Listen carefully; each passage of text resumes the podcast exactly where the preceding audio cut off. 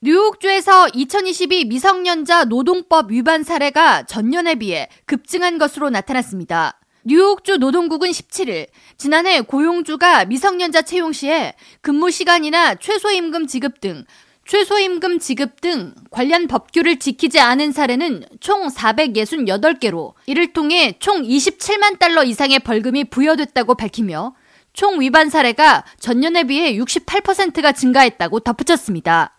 주 노동국이 밝힌 미성년자 노동법 위반의 흔한 사례로 미성년자에게 임금을 적게 지급하거나 기존 시간 이상 고용한 경우 또는 근무 연령이 되지 않음에도 불구하고 채용을 한 경우 등이 있습니다. 뉴욕주 노동법에 따르면 고용이 가능한 미성년자 최소 연령은 14세이며 학교 방학 시 이들의 근무 시간은 하루 8시간을 넘어서면 안 되고 14살부터 15살 사이 청소년이 밤 9시 이후에 일을 하는 것은 불법입니다. 16살 이상 18세 미만 청소년의 경우 자정이 넘어서면 근무할 수 없으며 방학이 아닌 학교 정상 등교가 이뤄지는 동안 14세부터 15세 청소년은 주 18시간 넘게 근무를 해서는 안 되고 16세와 17세 청소년은 주 28시간이 최대 근무 시간입니다. 미성년자들이 취업을 원할 경우 업주가 가장 먼저 확인해야 하는 것은 취업 노동 허가서로 18세 미만 청소년들은 학교와 보호자가 취업을 허락한다는 내용의 서류를 구비해야 합니다.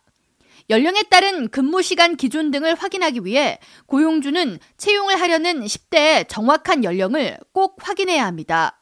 14세와 15세 미성년자들은 소매업소나 식당, 사무직 등의 일을 할 수 있지만 건설이나 기계 작동 관련 작업, 제조 등의 일은 할 수 없습니다. 16세 이상의 미성년자들은 연방정부가 정한 위험한 근무 조건을 제외하고 대부분의 일을 할 수 있습니다. 18세 미만 청소년의 최소 임금은 시간당 7.25달러로 규정돼 있지만 지역 및 직군에 따라 상이하므로 미리 확인할 필요가 있습니다. 뉴욕주 노동국의 로베르타 리어던 국장은 팬데믹 이후 돈을 벌기 위해 고용시장에 뛰어드는 10대들이 급증했으며 이에 따라 미성년자 고용법 위반 사례도 증가하고 있다면서 사회에 막 뛰어든 10대들을 대상으로 노동력을 착취하거나 관련 법규를 위반하는 사례에 대한 단속을 강화해서 청소년 근로자를 보호하겠다는 방침을 밝혔습니다. 이외에도 미성년자 근로자를 대상으로 고용법 위반 사례를 구체적으로 알리고 청소년으로서 누려야 하는 당연한 권리를 침해당했을 경우 어떻게 신고할 수 있는지 등에 대한 공익 광고 캠페인을 시행할 것이라고 덧붙였습니다. 청소년 고용 관련 노동법을 위반하는 고용주들에게 첫 위반 시 최고 1000달러의 벌금이 부과되며 두 번 어길 경우 2000달러, 세 번 어길 경우 3000달러의 벌금이 부과됩니다. 고용법 위반 상태에서 미성년자가 근무 중 상처를 입거나 상해를 입게 되면 벌금은 3배 증가합니다.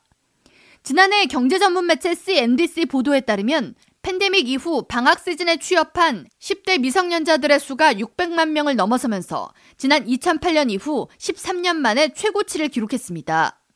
한인 노동법 전문 변호사들은 10대들의 아르바이트 취업 열기는 한인 업소들에도 나타나고 있다고 지적하면서 한인 업주들은 미성년 취업에 따른 준비와 인식 부족으로 노동법 위반에 따른 피해를 입지 않도록 주의해야 한다고 지적하고 있습니다. K라디오 전영숙입니다.